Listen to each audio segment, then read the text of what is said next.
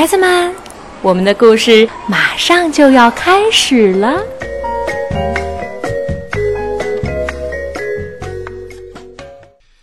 小朋友们，赵浩叔叔今天给你们讲的故事啊，叫《勇敢的心》，是由美国作家罗伯特·布莱克写的，并且画的插图，是由陈红杰老师编译，外语教学与研究出版社出版的。这个故事呢，讲的是雪橇犬比赛的故事。故事地点呢，发生在白雪皑皑的雪地里面。我们说第一天呐，主人公叫阿奇，他是一只雪橇犬。阿奇明白，其他的雪橇犬呢，也都明白。在这段比赛路程里面呀。有很多雪橇犬跑过很多次了，可有些雪橇犬从来没有跑过。不管这次跑过还是没跑过，所有的雪橇犬都不愿被留下。这是艾迪塔罗德雪橇犬比赛开始的日子，从安克雷奇到诺姆，全程一千一百五十一英里，崎岖的赛道一路都是风雪。阿奇曾经七次带队参加比赛，他比其他任何一只雪橇犬都熟悉这段赛程。阿奇领头的参赛队曾经分别获得过第五名、第三名和第二名，却没有得过第一名。现在阿奇已经十岁了，这是阿奇最后的一次机会，这一次他们必须赢。一声枪响，比赛开始了。五十八支参赛队纷纷出发，朝着终点诺姆的方向奔去。比赛过了第一天，进入到了第二天。来，老朋友，让他们瞧瞧！米克大声喊道：“米克是谁呢？米克就是带领这群雪橇犬去参加比赛的主人。当然，米克是个人类。”他需要阿奇的帮助来指挥这十六只雪橇犬队员。需要向左转的时候呢，米克就会高声对阿奇喊道：“嚯！”需要向右转的时候，他就会对阿奇喊道：“嘿！”虽然米克是参赛队的队长，但是雪橇犬只跟随领头犬前进。陡峭的上坡、危险的下坡、冰冷的水坑，还有辨别不清的方向。但阿奇总能从中找到最安全、最近的路线。阿奇从来没有迷过路。过去的第二天，比赛进入到第三天。阿奇、斜眼、大仔、小尖、阿罗和其他队员们已经在雪地里面跋涉了三天了。他们时刻准备着冲刺，但却被米克阻拦下来。冲刺的最佳时刻。当然不是现在。在阿拉斯加山脉高地，米克他们追上了处在第三位的威利凯查姆。上一年，威利就以一分钟领先米克而赢得了冠军。现在，按照比赛规则，威利把他们队伍引到路边，让米克他们先过去。瞧那姿势，那老家伙永远也赢不了的。威利在刺骨的寒风中嘲笑着阿奇。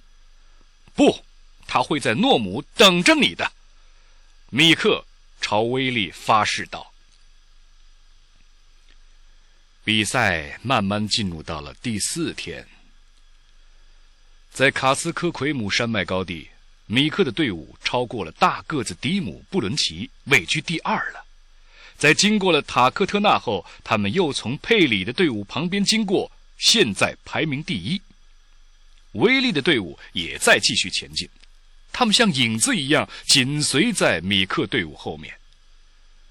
现在，阿奇和他的队友们要在深深的雪地里面开辟道路了，这是件很艰难的事情。在俄斐检查站，阿奇的步子踉跄起来，他的一个爪子陷进了雪堆里，受伤了。就在米克照料阿奇的时候，威力的队伍从他们身边超过，占据了第一名的位置。老朋友，你不能用那条腿跑了。”米克对阿奇说道，“休息一天，你的爪子就会好起来的。但是，我们的队伍不能在这里停留一天，我们必须继续前进。阿奇，你得留下，坐直升机回去。阿罗于是代替了阿奇领头犬的位置。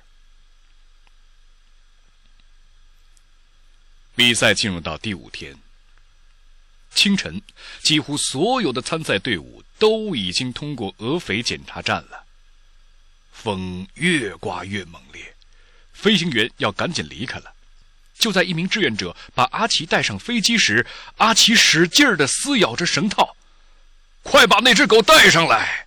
飞行员大声喊道，“我们得在暴风雪到来之前离开这里。”阿奇蹦跳着。拖拽着，吼叫着，他只想回到比赛中去，去跑，去赢。这时，狂风骤起，飞机起飞了。阿奇从志愿者的手中挣脱出来，一转眼，阿奇就消失在人们的视线里了。比赛进入到第六天，阿奇奔跑着，风雪越来越大。他知道米克和他的队友们就在前方。大风刮走了队员们的气味，阿奇闻不到；暴雪掩盖了队员们的足迹，但阿奇仍能找到要走的路。他不停地跑啊跑啊，直到漫天风雪变成了乳白的天空。这才是极地才有的危险天气，一切都仿佛浸泡在牛奶里。阿奇只好停下脚步，钻进了一个雪堆，等待天气转好。这个时候，前方的米克和队员们也躲了起来。他们到达了加利纳，距离阿奇有七小时的路程。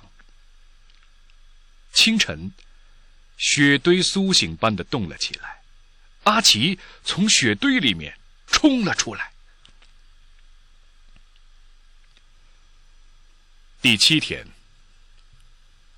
阿奇挣脱了绳套，独自跑走的消息传开以后，志愿者们很清楚，一只经验丰富的领头犬会坚持跑在赛道上的。他们知道阿奇一定会经过尤纳拉克利特。果然，阿奇来了。米克和队友们已经离开尤纳拉克利特六个小时了。阿奇放轻了脚步，小心地踏入检查站，他的耳朵警惕地听着。湿漉漉的鼻子小心地闻着，阿奇告诉自己，他的队员们已经路过这里了。突然，小屋的门猛地打开，五名志愿者围成扇形向阿奇冲过来，他们要抓住他。阿奇左躲右闪，绕过志愿者，朝着赛道奔去。赶快通知沙克图利克检查站！一名志愿者大声喊道。在沙克图利克。米克的队伍中又有两只雪橇犬退出了比赛。阿奇里米克他们还有六小时的路程。他迈着沉重的步子走在雪地里面。他已经两天没有吃东西了。河面上的冰上有雪橇队凿开的窟窿。阿奇渴了，就在那儿喝点冰水。下午晚些时候，阿奇挣扎着来到了沙克图里克。三个男人发现了阿奇，把他赶到了社区中心。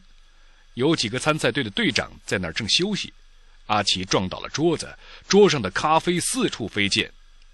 一位雪橇犬的主人打开后门，轻声对阿奇说：“嘿，阿奇，去找他们吧。”他放走了阿奇。到了尤利克，在雪橇犬主人们吃剩的食物堆里，阿奇填饱了肚子，身后也没有人追他了。在伊利姆，人们拿出食物给阿奇，他们几乎都开始支持阿奇去追赶他的队伍。比赛进入到第九天，当米克的队伍冲进白山，他们只落后威利的队伍二十分钟了。所有参赛队要在这里休整八个小时，然后向终点诺姆冲刺。米克换下了大仔，让年轻的惠球当领头犬。现在队伍只剩下了八只雪橇犬，他们要完成最后七十七英里的赛程。阿奇还在继续前进着。当他的队友们下午六点离开白山时，他正穿过格洛文小镇。